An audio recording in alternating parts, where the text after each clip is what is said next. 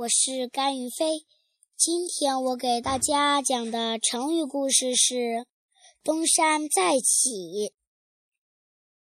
东晋的大臣谢安年轻时就因才华出众，风度翩翩而享有盛名。朝廷多次请他出来做官，都被谢安婉言谢绝了。后来谢安实在推脱不掉，被迫出任著作郎。可是不到2个月，他就辞官到东山隐居了。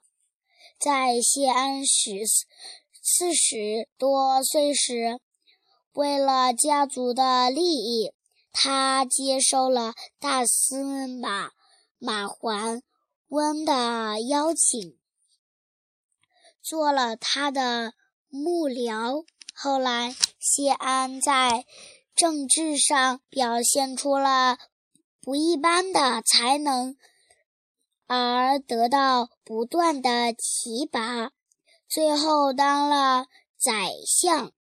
后人就把隐居后再出来做官称作东山再起。